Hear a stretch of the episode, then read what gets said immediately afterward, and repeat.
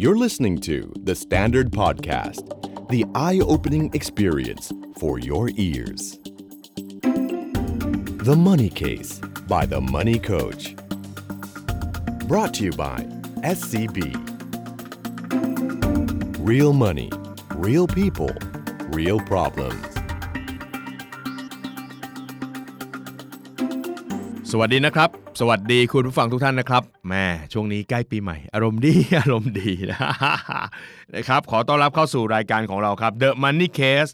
by The Money Coach นะครับกับผมโคชหนุ่มนะครับจักรพงศ์เมธพันธ์นะครับ ก็เป็นประจำนะครับ ทุกวันจันทร์เราก็จะมีเรื่องราวดีๆ สนุกๆนะครับ เกี่ยวกับการเงินมาเล่าให้ฟังนะครับ ตอนนี้ก็ช่วงใกล้ส่งท้ายปลายปีแล้วนะครับ ผมเชื่อว่าหลายคนทำงานตอนนี้กระจิกกระใจก็ไม่อยู่กับเนื้อกับตัวเท่าไหร่เนาะ จริง ๆ จะว่าไปแล้วเนี่ยช่วงปลายปีก็มีอะไรให้ลุ้นเยอะนะครับ อย่างน้อยที่สุดก็แม่อันดับแรกก่อนเลยลุ้นว่าจะมีโบนัสไหมนะครับสองก็คงจะเป็นเรื่องของการแม่เตรียมตัวจะไปเที่ยวกันเนาะหรือจับจ่ายเพื่อซื้อของเติมความสุขให้กับชีวิตนะครับ อันนี้ก็ว่ากันไปนะเอาละสำหรับ The Money Case ในตอนนี้นะครับ มันเป็นเรื่องราวที่มันอยู่ใกล้ตัวผมมานานแล้วล่ะนะครับ แล้วก็หยิบอยากจะหยิบมาเล่านะครับ เพราะว่า ชีวิตของการเป็นวิทยากรเป็นกูรูเนี่ยนะฮะมันก็จะอยู่ท่ามกลางข้อมูลนะท่ามกลางคำคมต่างๆเนอะนะครับแหมมีคนก็ชอบฟังคำคมเนอะเอาคำคมไปโพสต์กันต่อไปคุยกันต่ออะไรเงี้ยนะเออดูว่าดูเหมือนเราเป็นผู้ทรงภูมินะครับพูดถึงคำคมเนี่ยนะครับวันนี้เราจะคุยกันถึงคำคมที่เกี่ยวข้องกับการเงินแล้วกันนะครับเรียกว่าเป็นคำคมทางการเงินนะฮะผมก็เลือกมาประมาณสัก 10 อันละกันนะ คือเวลาเราพูดถึงคำคมเนี่ยมันมักจะเป็นคำที่สั้นๆ เรียบเรียงมาสวยงามนะครับ แล้วก็พออ่านปุ๊บมันก็จะกระตุ้นความคิดของเราได้เป็นอย่างดี หลายๆคำคมเนี่ยจะว่าไปแล้วนะ ดูเหมือนเป็น common sense หรือสามัญสำนึกนะครับ แต่ก็เข้าใจกันได้นะว่ามนุษย์เราเวลาใช้ชีวิตไปเรื่อยๆ เราก็จะมักจะลืม common sense หรือสามัญสำนึกง่ายๆไปนะครับ เพราะฉะนั้นการมีคำคมเข้ามาหยิบมาเตือนมากระตุ้นแล้วก็เป็นตัวช่วยที่ดีเหมือนกัน นะครับวันนี้เราจะคุยกันเรื่องของคำคมทางการเงินเป็นหลักเลยนะครับ ทีนี้เนี่ยการจะหยิบจะจับไปใช้คำคมเนี่ยผมว่าส่วนสำคัญมันมีอย่างนี้นะครับ เวลาเราได้ยินคำคมหรืออะไรก็ตามเนี่ยอย่าไปจำเข้ามาพูดอย่างเดียว สิ่งที่จะทำให้คำคมมันเกิดประโยชน์ก็คือ เราต้องมีความเข้าใจในคำคมนั้น อันดับแรกเราต้องรู้ก่อนว่าบริบทของผู้พูดนั้นคืออะไรนะครับบริบทของผู้พูดคืออะไร ยกตัวอย่างเช่นนะครับ ผมจะได้เจอน้องๆ หลายคนที่อ่านหนังสือพ่อรวยสอนลูกก็จะชอบถามผมว่า เนี่ยทำไมโค้ชชอบสอนให้เก็บตังค์ทำไมโค้ชชอบสอนให้ออมเงินออมจังออมเงินเนี่ยนะ ทั้งๆที่โรเบิร์ตคิโยซากิเนี่ยเนาะที่เขานะเป็นปรมาจารย์การเงินส่วนบุคคลระดับโลกเนี่ยนะเขาก็บอกว่า the saver is a loser นะนะครับ ผู้ออมคือผู้แพ้ แล้วทำไมโค้ชถึงสอนให้ออมออมออมเห็นไหมฮะฉะนั้นอันดับแรกเลยเนี่ยเวลาเราได้ยินคำอะไรสักคำหนึ่งแล้ว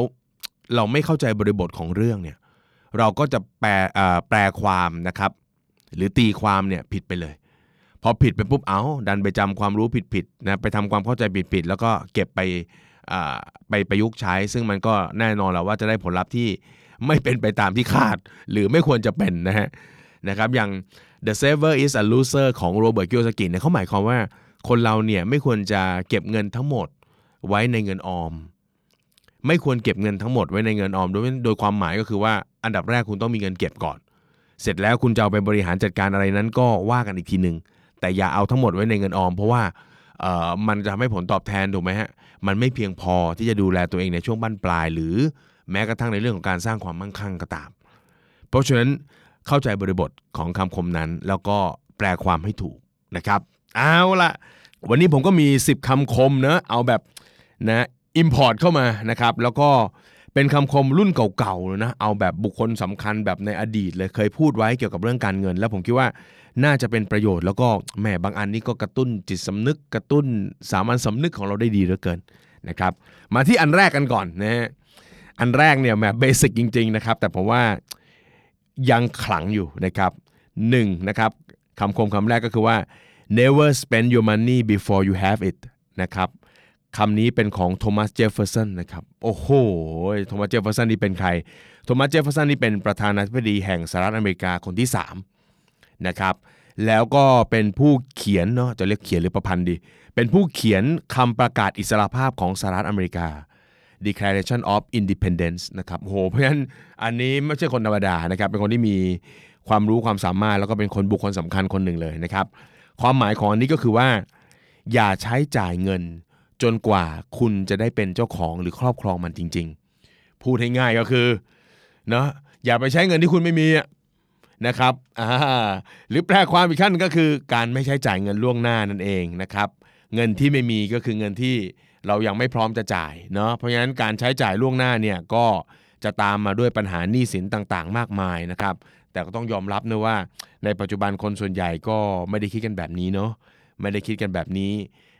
คิดว่า อะไรอยากได้ก็ต้องเอาให้ได้นะครับ เงินไม่มีก็กดก็รูดมาก่อน แล้วก็เป็นปัญหาในภายหลังนะครับ ข้อความนี้สั้นๆ ง่าย ๆ แต่ผมเชื่อว่าน่าจะกระตุ้นสามัญสำนึกเราได้เนาะอย่าใช้จ่ายเงินจนกว่าคุณจะได้เป็นเจ้าของมันจริง ๆ นะครับเพราะฉะนั้นเวลาเรารูดบัตรนี่คือมันไม่ใช่เงินเรานะ มันเป็นเงินธนาคารเป็นเงินสถาบันการเงินถูกไหมเราไปรูดแล้วก็ซื้อได้ของต้องประสงค์มา แต่มันก็จะมีภาระต่อนะครับผมชอบคำคมในลักษณะนี้นะ มันเป็น basic ดีนะครับแล้วก็ไปดูเป็นสัจจานิรันดร์เขาเรียกสัจพจน์หรือสัจจานิรันดร์สัจพจน์คือมันถูกต้องเสมอ เวลามันจะเปลี่ยนไปยังไง มันก็ยังถูกเสมอนะครับคำคมที่หนึ่งนะ never spend your money before you have it นะครับของโทมัสเจฟเฟอร์สันสุดยอดนะครับไอเดียนี้น่าจะตรงหรือคล้ายๆกันกับอันนี้ฮะนะครับเเป็นของชาชาดิกเคนนะครับชาญดิกเคนเนี่ยเป็นนักประพันธ์ชาวอังกฤษ นะครับชาวอังกฤษนะครับมีชื่อเสียงเลยนะครับ ก็มีหนังสือหลาย ๆ เล่มที่เขาเขียน แล้วก็ยังเขาเรียกว่าอมตะมาถึงปัจจุบันนะครับเขาบอกว่านะครับอันนี้ผมแปลเลยแล้วกันนะคำมันยาวภาษาอังกฤษนะครับเขาบอกว่าถ้าคุณมีรายได้ 20 ปอนด์แล้วคุณใช้จ่ายไป 19 ปอนด์สิ่งที่คุณจะได้รับก็คือความสุข เออนะมี 20 ใช้ 19 มันก็เหลือเหลือหนึ่งนะเออก็คือความสุข แต่ถ้าคุณมีรายได้ 20 ปอนด์ แล้วใช้จ่ายไป 21 ปอนด์นะครับ แย่แล้วนะครับ สิ่งที่คุณจะได้รับก็คือความทุกข์ โอ้โห สวยงามนะ สวยงามนะผมว่าคำในสมัยเขาเขาเขียนสมเป็นนักประพันธ์นะเขาเป็นนักเขียนนะนะคำเขาดูสวยนะครับ แล้วก็ยกตัวอย่างเปรียบเทียบไปเห็นภาพนะครับ อันนี้ก็น่าจะหมายถึงการที่เราไม่ควรจะใช้จ่ายเกินกว่าที่หาได้ อย่าใช้เกินตัวเกินกำลังนะครับ แหมสองข้อแรกเนี่ยนะสองคำคมแรกเนี่ยถือว่ามีความใกล้เคียงกันนะ แต่ก็เป็นภาษาแบบสวยสวยเก๋นะครับที่แตกต่างกันสักเล็กน้อยนะครับแม่ช่างตรงกับชีวิตของใครหลายคนเหลือเกินนะครับถ้าคุณมีรายได้หมื่นบาทนะครับแล้วคุณใช้ไปเพียง 8,000นะครับสิ่งที่คุณจะได้รับก็คือความสุขนะครับแต่ถ้าคุณมีรายได้หมื่นหนึ่งแล้วดันใช้ไปหมื่นห้านะครับนั่นคือหายนะครับนั่นคือความทุกข์นะครับชอบนะชอบนะเรียบง่ายดีนะเรียบง่ายดีนะครับ มาดูอันที่3นะครับซึ่งถือว่าเป็นคนที่ผมชอบมากคนหนึ่งนะครับคือพอไปศึกษาประวัติของเขาแล้วผมมาพบว่าโอ้โหนี่มันคนบ้าเลยวะเนี่ยเก่งชิปเป๋งเลยนะครับบุคคลท่านนี้ก็คือเบนจามินแฟรงคินนะฮะพูดถึงเบนจามินแฟรงคินเนี่ยเรานึกถึงอะไรดี ถ้าเป็นเด็กๆในสายแบบเนิร์ดวิทยาศาสตร์หน่อยนะครับเราจะนึกถึงสายล่อฟ้าใช่ไหมเออเออจะนึกถึงผู้ชายคนหนึ่งที่ไปเล่นว่าวอยู่ท่ามกลาง พายุใช่ไหมฮะอ่านะครับแล้วฟ้าก็ผ่าลงมานะครับดีไม่โดนตัวแกนะฮะเบนจามินแฟรงคินเนี่ยเป็นเขาเรียกว่าเป็นหนึ่งในบิดาผู้สร้างชาติของสหรัฐอเมริกาเลยนะเป็นบิดาผู้สร้างชาติโอ้โหคำนี้ยิ่งใหญ่นะครับในในในภาษาภาษาอังกฤษเขาใช้ว่า the first American นะครับก็คือได้รับได้รับการยอมรับว่าเป็นอเมริกันชนคนแรกเลยนะครับได้รับเกียรติสูงสุดมากนะครับ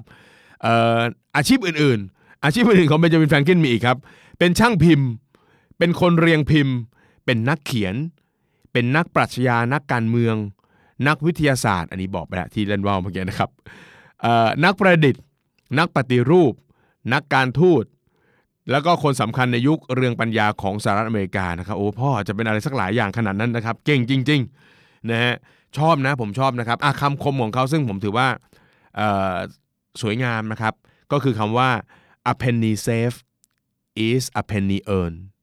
เงินหนึ่งบาทที่เก็บสะสมได้ หรืออดออมได้ ก็คือเออผมไปเปรียบเทียบเป็นเอาเป็นบาทแล้วกันอยาวเพนนีแล้วกันนะเงินหนึ่งบาทที่สะสมได้หรืออดออมได้ ก็คือเงินหนึ่งบาทที่ได้รับมาเพิ่มหรือหาได้เพิ่ม เงินหนึ่งบาทที่ออมได้ก็คือเงินหนึ่งบาทที่หามาได้เพิ่มนะครับโอ้เป็นคำที่เรียบง่ายแต่เห็นภาพนะครับ คือผมไปอ่านประวัติ นะครับแล้วก็งานเขียนของเบนจามินแฟรงคลินมาพอสมควรนะครับคือเบนจามินแฟรงคลินเนี่ยเเป็นคนที่เชื่อในเรื่องของการสร้างความมั่งคั่ง โดยการมุมานะอุตสาหะทำงานหนัก เขามีความเชื่อแบบนี้นะฮะเขามีความเชื่อในเรื่องของเอาหยาดเหงื่อแรงกายนะครับหยาดเหงื่อแรงความคิดนะครับ แปลเปลี่ยนไปเป็นเงินนะครับ ไปเปลี่ยนความมั่งคั่งนะครับ ในสมัยก่อนเนี่ยเขามองว่าการจะหาเงินได้มาในแต่ละ1เพนนี1ดอลลาร์เนี่ยนะครับหรือได้เงินมาสักก้อนหนึ่งเนี่ยมันต้องใช้น้ำพักน้ำแรงอย่างมากนะครับหรือพูดอีกอย่างก็คือมันได้มาไม่ง่าย เพราะฉะนั้นเบนจามินแฟรงคินก็เลยสอนว่า ถ้าเราหาเงินมาได้ยาก แล้วเราใช้จ่ายไปฟุ่มเฟือยเนี่ยมันก็ทำให้ชีวิตเรายิ่งแย่ถูกไหมฮะในทางตรงกันข้าม ถ้าเราหาเงินมาด้วยความยากลำบาก แล้วรู้จักที่จะเก็บสะสมไว้เนี่ยเขาก็เหมือนกับ สอนโดยให้แรงกระตุ้นว่า1เพนนีที่เราสะสมได้เนี่ยเฮ้ย มันก็เหมือนกับเงินที่เราหามาได้เพิ่มเหมือนกันนะเพราะถ้าเราได้มาใช้หมดได้มาใช้หมดเราก็ต้องออกไปหาใหม่ถูกไหมแต่ถ้าเราใช้แล้วมันเหลือเฮ้ยอันนั้นแหละที่มันสะสมเนี่ยมันก็เปรียบเสมือนเงินที่เราหามาได้เพิ่มเหมือนกันนะครับเพราะฉะนั้นเงินที่เราประหยัดได้นั้นก็ทรงคุณค่าไม่ต่างอะไรกับเงินที่เราหามาได้ ที่สำคัญไม่ต้องเหนื่อยยากเท่ากับการต้องอไปออกแรงหามาเพิ่มด้วยนะครับ เบนจามินแฟรงคลินเนี่ยเป็นนักเขียนนะครับแล้วก็มีงานเขียนเยอะแยะมากมายเลยนะครับแล้วเขาก็มีงานเขียนหนึ่งเล่ม ซึ่งถือได้ว่าในวงการการเงินส่วนบุคคลเนี่ยเขาถือว่าเป็นหนังสือการเงินส่วนบุคคล หรือ personal finance เล่มแรกของโลกเลยนะนะครับโอ้เพราะฉะนั้นถ้าถามว่าบิดานะอันนั้นเขาจะหาบิดากันนะบิดาแห่งการเงินส่วนบุคคลก็ต้องยกให้เบนจามินแฟรงคลินนะครับโอ้เขาทำหลายอย่างจริงๆนะพ่อคนนี้นะฮะเอ่อ หนังสือเล่มนั้นเนี่ยชื่อว่า The Way to Wealth นะครับหรือแปลเป็นไทยก็ประมาณว่าเส้นทางสู่ความมั่งคั่งนะครับตีพิมพ์ครั้งแรกในปี 1758 โอ้โห ไม่ได้เก่าอย่างเดียวนะนี่เก่าด้วยนะเนี่ยนะนะครับผมเองก็ได้อ่านหนังสือเล่มนี้ด้วยนะครับ ก็ก็ชอบนะครับ คือถ้าถ้าเด็กรุ่นใหม่อ่านก็จะรู้สึกว่ามันเฉยๆโค้ดมันมีแต่คำโบราณโบราณอะไรเงี้ยนะครับ แต่แต่อ่านแล้วผมผมรู้สึกว่ามันเขาเรียกอะไรอะ เป็นองค์ความรู้เนะเป็นปรัชญานะครับเป็นหลักคิดที่ดีมากนะครับผมหยิบบางเรื่องนะครับบางถ้อยคำมาเล่าให้ฟังแล้วกันนะครับ จากหนังสือ The Way to Wealth นะครับเส้นทางสู่ความมั่งคั่ง ภาษาเขาโบราณหน่อยนะ ผมก็เลยเเรียกว่าเรียบเรียงแล้วก็ภาษามันก็ต้องโบราณต่อนิดหน่อยนะอ่าลองฟังดูนะครับนี่คือจากหนังสือ The Well to Well ซึ่งถือกันว่าเป็นหนังสือการเงินส่วนบุคคลเล่มแรกของโลกนะครับนะครับอ่าเพื่อนเอ่ย นอกจากความอุตสาหะและความเอาใจใส่กับการงานแล้ว เรายังต้องมีความมัธยัติอีกด้วยนะครับเขาเน้นเรื่องนี้มากนะครับ ถ้าเราต้องการให้ความอุตสาหะของเราบรรลุผลสำเร็จ คนที่ไม่รู้จักการออมเงิน อาจต้องทำงานหนักตลอดชีวิต และตายไปโดยแทบไม่มีเงินเหลือติดตัว ครัวที่ใหญ่ย่อมเหลือมรดกน้อยนิด และถ้าท่านอยากร่ำรวย จงคิดถึงการออมเงินให้เท่ากับการหาเงินนะครับ มันจะตรงกับคำคมที่ยกมาให้ฟังเมื่อสักครู่นะฮะอาณานิคมอินเดียตะวันออก ไม่ได้ทำให้สเปนร่ำรวย เพราะที่นั่นมีค่าใช้จ่ายมากกว่ารายได้ อยู่ให้ห่างจากความโง่เขลาราคาแพง และท่านจะไม่มีเหตุให้พร่ำบ่นถึงยามยาก ภาษีที่หนักอึ้ง และภาระทางครอบครัว สุรา นารี การพนัน และการหลอกลวงโอจะสังเกตเนาะในอดีตมันก็มีเรื่องการหลอกลวงกันอยู่แล้วเนาะคนทำงานหาเงินมาได้ก็โดนหลอกเป็นประจำกันนะ สุรา นารี การพนัน การหลอกลวงทำให้ความมั่งคั่งน้อยลงนะครับ อันนี้นารีนี่เขาคงไม่ได้หมายถึงแฟนนะครับเขาหมายถึง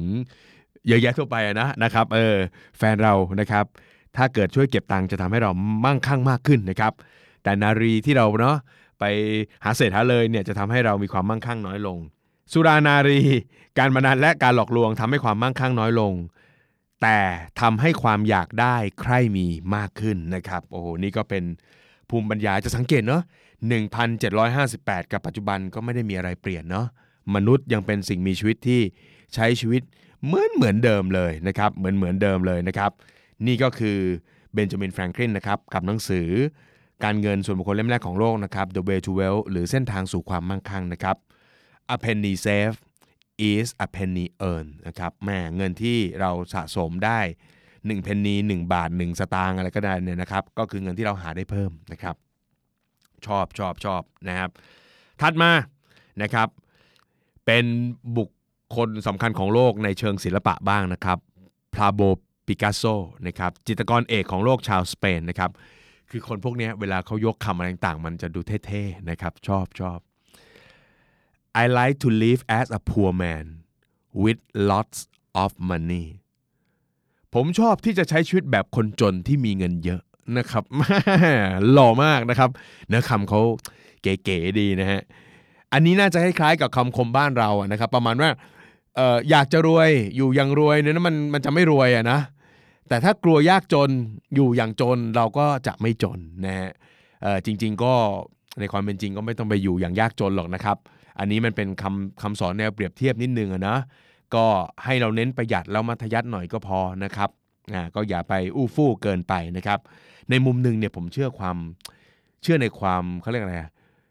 อ่าจิกกัดของเขานะผมว่าศิลปินเนี่ย จะมีมุมมองในการจิกกัดนะครับ เพราะฉะนั้นในมุมหนึ่งปิกัสโซเนี่ยน่าจะหมายหมายถึงหรืออยากจะบอกเราประมาณว่า อย่ามองคนที่เปลือกนะผมคิดว่ามันอาจจะเป็นมุมนี้ก็ได้นะ ถ้าเราเห็นใครสักคนหนึ่งเนี่ยใช้ชีวิตดูเหมือนจนๆเนี่ยนะมันมันมันอาจจะไม่ได้บอกว่าเขาจนก็ได้นะ ในความเป็นจริงแล้วเขาอาจจะเป็นคนมั่งคั่งร่ำรวยก็ได้ และในทางกลับกันฮะคนที่ดูจากภายนอกว่าเหมือนร่ำรวยเนี่ยจริง ๆ แล้วอาจจะยากจนก็ได้นะครับ I like to live as a poor man with lots of money นะครับแหมผมชอบที่จะใช้ชีวิตแบบดูจนๆนะครับคล้ายมานิโคนเหมือนกันนะครับเนี่ยนะครับชอบแต่งตัวเชื่อเสื้อยืดกางเกงขาสั้นนะครับ แต่พอมีตังพอมีตังอยู่บ้างนะครับ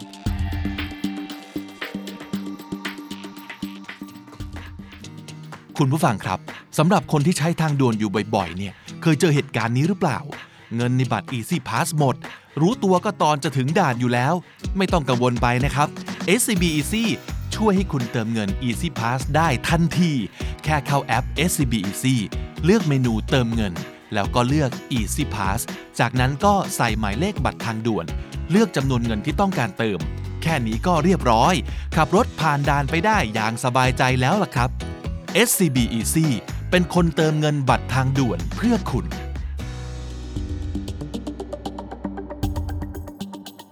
เอาละคำคมที่ 5 ทีนี้เรามาออกแนว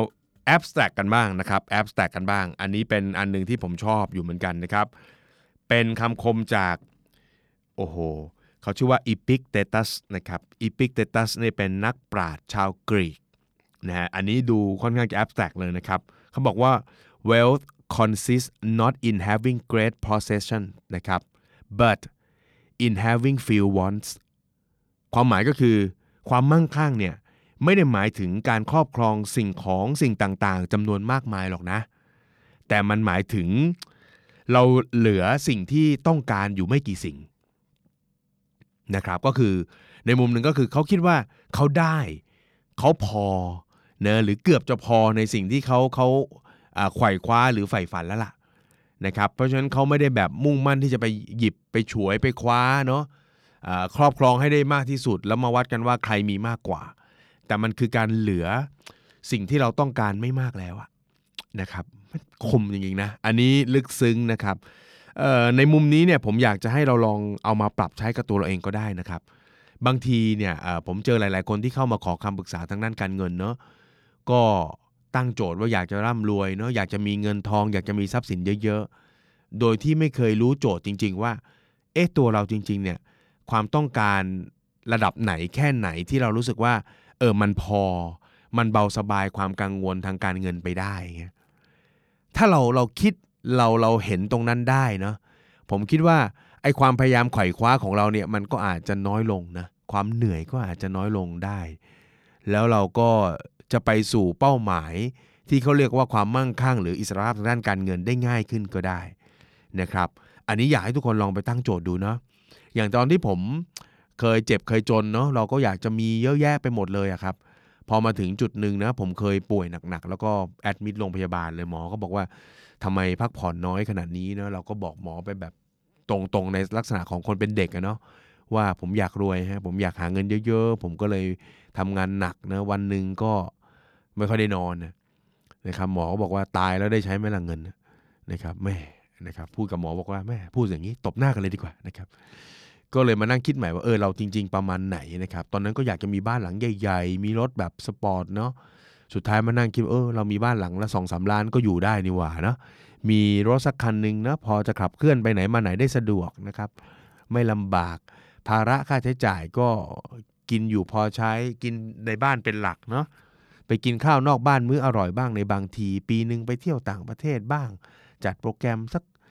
สิบวันอะไรเงี้ยนะครับ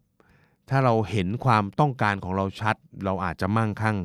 หรือมีอิสระภาพทางการเงินได้ง่ายขึ้นก็ได้นะครับแหมฟังแล้วมันจะ abstract นิดหนึ่งนะน้องๆนะฮะแต่ว่าถ้าลองคิดตามก็น่าจะได้ประโยชน์นะครับอ่าอันที่ 6 นะครับ อันนี้ผมก็ชอบนะครับเขาบอกว่า empty pockets never held anyone back only empty heads and empty hearts can do that นะครับ อันนี้เป็นคำคมของนอร์แมนวินเซนต์พิลนะครับเป็นนักบวชแล้วก็เป็นบาทหลวงที่ทรงอิทธิพลมากที่สุดคนหนึ่งเลยนะครับเขาบอกว่ากระเป๋าสตางค์ที่ว่างเปล่าเนี่ยไม่ใช่เครื่องฉุดรั้งชีวิตเราหรอก แต่สมองและก็จิตใจที่ว่างเปล่าต่างหากที่ทำสิ่งนั้นได้ โอ้พระเจ้า สมเป็นบาทหลวงนะครับ คมกริบเลยทีเดียวนะครับแม่มีดชัดๆนะฮะอันนี้ ฟังแล้วมันอาจจะแอปแสกบางคนอาจจะฟังแล้วคิดไม่ออกเนี่ยอันเนี้ยผมพอจะเห็นนะพอจะเล่าให้ฟังได้ตีความให้ฟังได้ ยกตัวอย่างง่ายๆ คนบางคนเนี่ยจะเคลื่อนที่ไปข้างหน้านะจะไปสร้างความมั่งคั่ง จะไปเติมเต็มชีวิต จะทำอะไรก็ตามที่จะตอบโจทย์อะไรสิ่งต่างเหล่านี้หลายๆ ครั้งเนี่ยสิ่งที่ฉุดลั้งเขาอยู่ก็คือเรื่องของการเงินนะบางทีมันอาจจะเป็นสภาวะหนี้มันอาจจะเป็นเงินทุนที่ไม่มีอะไรเงี้ยนะ แต่ในมุมผมเนี่ยผมมีความรู้สึกว่า ซึ่งซึ่งก็ผ่านจุดนี้มาแล้วนะครับ ก็อยากจะเล่าให้หลายคนฟังว่า หลาย ๆ ครั้งเนี่ยสมองที่บรรจุไอเดียนะครับ ที่พร้อมมากพอ ใจที่ยืนหยัดแล้วก็พร้อมจะสู้พร้อมจะลุย ทั้งๆทที่ทรัพยากรอะไรต่างๆ มันไม่พร้อมนี่แหละ มันคือตัวที่เป็นสารตั้งต้น หรือเป็นเชื้อตั้งต้นแห่งความสำเร็จที่ที่ที่ดีนักแหละนะครับ เพราะฉะนั้น เวลาเราเจอใครเนี่ยลองถามเขาได้นะครับ อย่างเช่นใครที่มีความฝันอยากเป็นผู้ประกอบการ แล้วเราไม่เราไม่เห็นเขาทำสักทีอะเจอทีไรก็จะมาโม้ให้เราฟังว่าอยากจะทำอยากจะทำอย่างนู้น อยากจะทำอย่างนี้แล้วเขาไม่ทำอย่างเงี้ย เราลองถามเขาดูก็ได้ว่าทำไมไม่ทำสักทีเขาก็จะบอกความไม่พร้อมต่างๆ นานา โดยเฉพาะอันหนึ่งที่เป็นความไม่พร้อมใหญ่มากก็คือ ยังไม่มีสตางค์ยังไม่มีเงินนะครับ ไม่มีเงินเนี่ยเราใช้เงินคนอื่นได้ ไม่มีทรัพยากรเราใช้ทรัพยากรคนอื่นได้ ไม่มีเวลามันอันนี้ยากที่สุดเลยนะอะแต่ก็ยังใช้เวลาคนอื่นได้บ้าง ไม่มีความเชี่ยวชาญ เราใช้ความเชี่ยวชาญคนอื่นได้โลกใบนี้มีทรัพยากรต่างๆ ให้เรามาเชื่อมโยงกับเราเนี่ยนะครับแล้วก็สร้างเป็นความมั่งคั่งความสำเร็จ หรือความแม้กระทั่งความสุขเนี่ยได้เยอะแยะมากมาย สิ่งที่มันขาดไปสำหรับหลายๆคนก็คือความคิด แล้วก็จิตใจที่พร้อมจะสู้พร้อมจะเปลี่ยนแปลงพาตัวเองไปสู่ภพภูมิที่ดีขึ้นนะครับเพราะฉะนั้นอย่าให้เงิน อย่าให้ความขาดแคลนเนี่ยเป็นตัว หยุดยั้งนะครับหรือดึงชีวิตหรือจมชีวิตเราให้มันต่ำลงไปนะครับแต่ใช้สมองแล้วก็หัวจิตหัวใจที่เข้มแข็งของเราเนี่ยพาเราไปนะครับแหมมันอาจจะดูนามธรรมไปนิดนึงนะ แต่ผมเชื่อว่าน่าน่าจะเอาไปปรับใช้ได้ หรือยกตัวอย่างให้ดูสักนิดหนึ่งก็ได้ฮะสมัยผมไม่มีสตางค์เลยนะผมก็ลงทุนเนาะสร้างธุรกิจได้นะครับ โดยที่ไม่ต้องใช้เงินมาก หรือบางอันก็ไม่ได้ใช้เงินในการเริ่มต้นเลย สิ่งเดียวที่มันผลักดันให้ผมทำได้อยู่ตอนนั้นนะครับแน่นอนมันไม่ใช่เงิน เพราะเงินไม่มี มันคือมันมีแต่กระเป๋ากระเป๋าสตางค์ที่ว่างเปล่าจริง ๆ แต่สิ่งที่เรามีคือความคิดนะครับแล้วก็หัวจิตหัวใจที่รู้สึกว่าเกิดมาชาติหนึ่งเนะเราไม่รู้เราจะได้เกิดอีกหรือเปล่าเนี่ยเราจะไม่ยอมให้ชีวิตเราตกต่ำดำดิ่งเนาะแล้วก็จมอยู่กับชีวิตที่ไม่ดีอยู่นานๆนะครับเราจะไม่ทนแบบนั้นนะครับเพราะฉะนั้นมันก็เลยเป็นแรงขับ เมื่อหันไปมองคนที่เรารักนะครับ ไม่ว่าจะเป็นพ่อแม่แฟนน้องๆอย่างเงี้ยนะครับของเราเนี่ยมันก็ทำให้เรายิ่งมีความรู้สึกว่า ถ้าเรายอมนะอีกหลายชีวิตเนี่ยก็ก็จะจมไปกับเราด้วยนะครับ เพราะฉะนั้นลองดูนะ อันนี้ก็เป็นคำคมที่เพราะมากอันหนึ่งนะครับ empty empty pockets never held anyone back only empty heads and empty hearts can do that นะครับแม่ยอดเยี่ยมนะครับ อันที่7นะครับอันนี้ก็น่าจะเป็นฮีโร่ของใครในหลายๆคนในอดีตเลยนะครับก็คือเฮนรี่ฟอร์ดนะครับเฮนรี่ฟอร์ดก็คือเจ้าของอผู้คิด Ford Model T หรือรถยนต์คันแรกอะเนาะที่ผลิตแล้วก็ใช้กันทั่ว ๆ ไปกันเลยนะครับ เขาบอกว่า if money is your hope for independence you will never have it ถ้าเงินคือสิ่งที่คุณหวังว่ามันจะช่วยคุณให้มีอิสรภาพได้ รับประกันได้เลยว่า คุณจะไม่ได้รับอิสรภาพแน่นอน The only real security that a man will have in this world is a reserve of knowledge experience and ability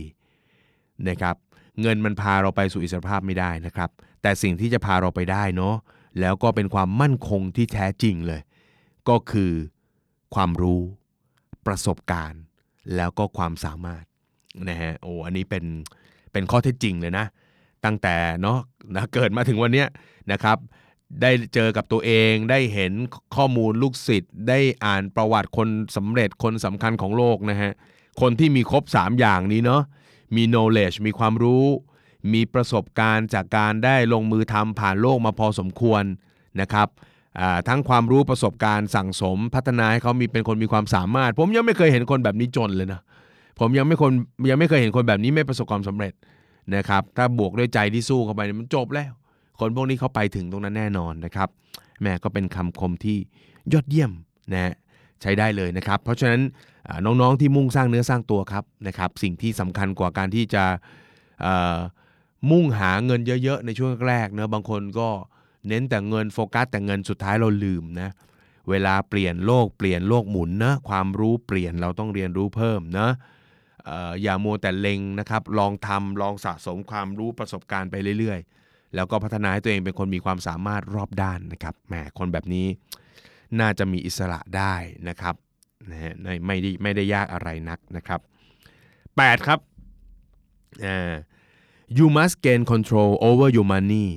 or the lack of it will forever control you นะครับ อันนี้เป็นคำคมของเดฟแลมซี่นะครับ ก็ถือว่า เป็นกูรูการเงินชื่อดังของอเมริกาคนหนึ่งเลยนะครับเดฟแลมซี่นี่เขาจะให้คำปรึกษาทางด้านการเงินผ่านรายการวิทยุนะครับแล้วก็จะมีหูฟังคล้ายๆ กับโค้ชอเมริกันฟุตบอลนะอ่าต้องใส่หูฟังอันนั้นตลอดนะครับแล้วเขาก็จะคอยดุคอยว่าคนที่โทรมาถามรายการแล้วแบบแม่คำคำถามเองไม่ได้เรื่องอะไรเงี้ยนะก็จะมีดุมีว่านะครับอ่าเอ่อความหมายของของคำคมอันนี้ก็คือว่า คุณมีทางเลือกนะ ระหว่างที่จะควบคุม เงินของตัวเอง หรือจะปล่อยให้มันควบคุมชีวิตคุณไปตลอดนะฮะอันนี้น่าจะคล้ายๆ กับคำคมของมันนี่โคนไม่ได้ลอกเขานะ นี่ผมก็พูดบ่อยๆคำนี้ก็คือว่า ถ้าคุณไม่ควบคุมเงิน วันหนึ่งเงินจะควบคุมชีวิตคุณนะครับเดฟแรมซี่นี่เขาให้มุมมองว่าเฮ้ยคุณมีสิทธิ์เลือกว่ะว่าคุณจะควบคุมมัน หรือคุณจะปล่อยให้มันควบคุมนะครับ โอ้ก็เป็นคำคมที่ดีเนาะใช้ได้เลยทีเดียวนะครับอ่า ก็ลองลองเอาไปปรับปรับใช้นะครับ หลายๆอันผมว่าดีนะครับ อันที่9นะฮะไม่ใส่ของคนนี้ไม่ได้นะครับเพราะว่าเขาเป็นบุคคลสำคัญของโลกคนหนึ่งอัลเบิร์ตไอน์สไตน์นะครับอัลเบิร์ตไอน์สไตน์นี่จะมีคนได้ยินคำคมของเขาอันหนึ่งที่บอกว่า ดอกเบี้ยทบต้นเป็นสิ่งมหัศจรรย์อันดับ 8 ของโลกอะไรอย่างเงี้ยนะครับซึ่งตอนนี้เขาพิสูจน์กันแล้วนะเขาบอกว่าไอน์สไตน์ไม่ได้พูดนะฮะอันนี้ก็ไม่รู้พูดหรือเปล่า แต่ด้วยลักษณะของไอน์สไตน์นะครับซึ่งเป็นคนที่แบบเนาะ ชอบพูดหยิกแกมหยอกอะไรอย่างเงี้ยนะออผมคิดว่าอาจจะเป็นฝีมือเขาก็ได้นะครับอลองดูคำคมของเขาที่ผมชอบ The hardest thing in the world to understand is the income tax กวนประสาทไหมสิ่งใด ๆ ในโลก ที่เข้าใจยากแสนยากหรือเข้าใจยากจริงๆเนี่ยนะครับ ก็คือภาษีเงินได้ นะฮะเขาคงจะเหน็บนะว่า คือคือจริงๆการคำนวณภาษีเงินได้มันไม่ได้ยากหรอกนะ แต่คิดว่าไอน์สไตน์มันคงจะเหน็บประมาณว่า เก็บกูทำไมวะนึกออกไหมฮะเออนะครับเพราะฉะนั้นเนี่ยนะเขาเป็นนะนักวิทยาศาสตร์เบอร์หนึ่งของโลกอะนะโอ้มีคนหยิบคำคมเขามาใช้ซ้ำๆมากมายผมเพราะฉะนั้นผมคิดว่า อันเนี้ยมีทางเป็นไปได้ว่าจะเป็นของเขานะเพราะเขาจะชอบแบบเนาะเออ มีคำคมประมาณแบบเน็บเน็บจิกจิกกัดกัดเนี่ยพอสมควรนะครับเพราะนั้นเขาก็เน็บมาว่าเออเนี่ยเขาก็ไม่เข้าใจนะครับเรื่องของภาษีเงินได้นะครับว่าทำไมต้องมีนะครับ จริง ๆ ก็กวนๆน่ะนะครับ คือประมาณว่าไม่อยากจะจ่ายหรือเปล่านะเออแต่ก็น่ารักดีเนี่ยก็น่ารักดี เพราะว่าทุกวันนี้ถ้าพูดเรื่องเงินทุกผมว่าทุกคนก็จะรู้สึกเหมือนกันเนอะว่า อะไรก็ตามที่ทำให้ช่วยฉันช่วยฉันให้ลดหย่อนภาษีได้เนาะมันฉันทำให้ฉันมีความปิติเหรือเกินนะครับ ปิติเป็นอย่างยิ่งนะฮะ เอาล่ะนะครับแล้วก็มาถึงคำคมสุดท้ายนะครับคำคมสุดท้ายนี้ไม่ได้มาจากบุคคลสำคัญของโลกนะครับ เป็นบุคคลสำคัญของรายการนะครับ เป็นเจ้าของรายการนะครับ ใส่ไปสักข้อหนึ่งนะครับ ผมเองทำงานกับน้องๆที่อายุอยู่ในช่วง 25-35 ปีเยอะที่สุดเลยนะครับ ไปดูข้อมูลจากใน Facebook ผมก็พบว่า 80%เลยนะฮะที่ติดตาม The Money Code นะครับ แล้วก็เนี้ยติดตามรายการ The Money Case by The Money Code ของเราเนี่ย อายุเฉลี่ยอยู่ที่ 25-35 นะครับหมายเหตุนะครับใครที่อายุเกินจากนี้นะครับก็ฟังได้นะครับ อย่าเพิ่งทิ้งรายการเราไปนะครับ อยู่ต่อนะฮะ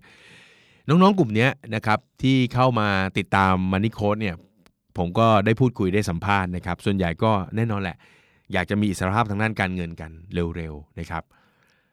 แล้วหลายๆคนก็ยึดติดนะครับกับแนวความคิดที่ว่าเราจะต้องมีรายได้เยอะๆ ต้องมีรายได้จากทรัพย์สินหรือ passive income มาก เราถึงจะมีอิสรภาพด้านการเงินนะครับหลายๆคนเนี่ยที่รู้จักก็หารายได้จนมีรายได้เยอะ มี passive income เยอะ แต่ก็ยังไม่มีอิสรภาพสักทีนะครับก็ยังมุ่งหาเงินไปไม่รู้จบนะฮะผมก็เลยเเคยคุยกับน้องๆพวกนี้แล้วก็พูดนะครับจะเรียกว่าคำคมหรือเปล่าไม่รู้นะก็เป็นคำสอนที่บอกน้องๆเข้าไปนะครับหลาย ๆ ครั้งคนเรามุ่งมั่นหาเงิน จนทำให้ชีวิตเหมือนดูมันหวงเหวงว่างเปล่า นะครับเพราะว่าเงินเนี่ยมันไม่มีคุณค่าและความหมายในตัวมันเองนะครับเงินมันเป็นแค่สิ่งสนับสนุนนะครับแล้วก็เติมเต็มทำให้หลาย ๆ สิ่งรอบตัวดูมีคุณค่ามีความหมายมากขึ้นเท่านั้นเองนะครับก็อยากจะฝากเป็นคำคมสุดท้ายก่อนจะจากกันไปใน EP นี้นะครับ อิสรภาพทางความคิดยังมีไม่ได้ อย่าตะเกียกตะกายหาอิสรภาพทางการเงิน ถ้าวันนี้เรายังต้องหาเงิน โดยมีเหตุมีเงื่อนไขนะครับเยอะแยะเต็มไปหมด มันคงจะยังมีอิสรภาพไม่ได้หรอกเนาะเรายังต้องเลือกทำงานนี้ไม่ทำงานนี้ ยังอดทนทำงานที่ไม่รักไม่ชอบ เพราะเงิน เลือกทำงานนะที่ได้เงินมาก ไม่เลือกทำงานที่ไม่มีเงินน้อย แต่รู้สึกมีคุณค่ามากกว่านะครับ หรือโดยลึกๆแล้วก็คือไม่มีสิทธิ์เลือกอะไรในชีวิตเลย มีแต่คำว่าต้องทำต้องทำต้องทำผมคิดว่าคนเราเมื่อเลือกไม่ได้ ก็ไม่น่าจะเรียกตัวเองว่ามีอิสระภาพทางการเงินได้นะครับ ผมจึงให้เป็นโจทย์ด้วยว่าชีวิตเรานะครับ สิ่งที่สำคัญที่สุดก็คือชีวิตเรา เงินเป็นเพียงเครื่องสนับสนุนทำให้ชีวิตเรามีความอุดมสมบูรณ์ในชีวิตมากขึ้นนะครับ เพราะฉะนั้นจัดลำดับมันให้ดี ออกแบบชีวิตให้ชัดเจนก่อนนะครับ คิดให้ลึกๆนะครับคิดให้ละเอียดนะครับชีวิตเป็นงานละเอียด เพราะฉะนั้นเราต้องออกแบบดีไซน์ ไม่ต้องเหมือนใคร ไม่ต้องคล้ายใคร ไม่ต้องซ้ำใคร เอาเป็นแบบแนวเราทางเรานะครับออกแบบชีวิตได้นะครับก็คือการมีอิสรภาพทางความคิด จะออกแบบชีวิตได้ก็คือการออกแบบเวลานั่นแหละ จะเริ่มออกแบบชีวิตไปดูที่เวลาของเรา จัดสรรเวลาให้เราสามารถเลือก และกำหนดสิ่งต่างๆ ที่มันจะเกิดขึ้นเป็นกิจกรรมในชีวิตเนี่ยได้ด้วยตัวเราเอง อันนั้นผมคิดว่าน่าจะเป็นจุดเริ่มต้นที่ดีของคำว่าอิสรภาพทางความคิด และเมื่อมีอิสรภาพทางความคิดปุ๊บ การดีไซน์เรื่องเงิน ผมคิดว่ามันก็จะมีความคมความชัดขึ้น ไม่ต้องวิ่งหาร้อยล้านแบบที่ไม่มีเหตุผลที่ชัดเจน เราอาจจะไม่ต้องการร้อยล้าน แต่เราอาจจะต้องการสัก 10 ล้าน เล็กลงมาเยอะเลยนะ 10 เท่า แล้วก็ตอบโจทย์ เราอาจจะไม่ต้องการ 10 ล้าน เราอาจจะต้องการบ้านที่ปลอดภาระ มีรถหนึ่งคัน มีครอบครัวที่อบอุ่น มีเงินรายได้มาสม่ำเสมอ มีการงานที่ดี มีเงินเก็บสะสมต่อเนื่องในกองทุนต่างๆ ในหุ้นในอะไรก็ตาม เพิ่มมูลค่าไปเรื่อยๆ แล้วก็รู้สึกมีความสุขเบาสบายทางการเงิน แล้วมั่นใจว่าจะมีชีวิตแบบนี้ไปจนวาระสุดท้ายได้ ภายใต้หลักคิดและการบริหารจัดการเงินที่ถูกต้องนะครับ อ่านะครับ วันนี้ก็ จบกันนะครับ ที่คำคมสุดท้ายอิสรภาพทางความคิดยังมีไม่ได้ อย่าตะเกียกตะกายหาอิสรภาพทางด้านการเงินนะครับ ก็ฝากไว้ถึงคุณผู้ฟังทุกท่านนะครับ ทุกครั้งที่หยิบจับคำคมนะครับ ได้ยินได้ฟังเอาไปแชร์ต่อนะครับ อย่าพูด อย่าจำอย่าแชร์ต่อ โดยที่เราไม่เข้าใจ และที่สำคัญที่สุด ถ้ารู้สึกว่าคำคมนั้นดี มีคุณค่า ก็อย่าเป็นผู้ทรงภูมิที่คอยบอกคนอื่น แต่ตัวเองทำไม่ได้ เพราะนั่นเป็นการเรียนรู้จากคำคมที่ไร้ประโยชน์ที่สุดเลยนะครับ ก็ฝากไว้ครับ และนี่คือ The Money Case by The Money Code ใน EP นี้นะครับคำคมทางการเงิน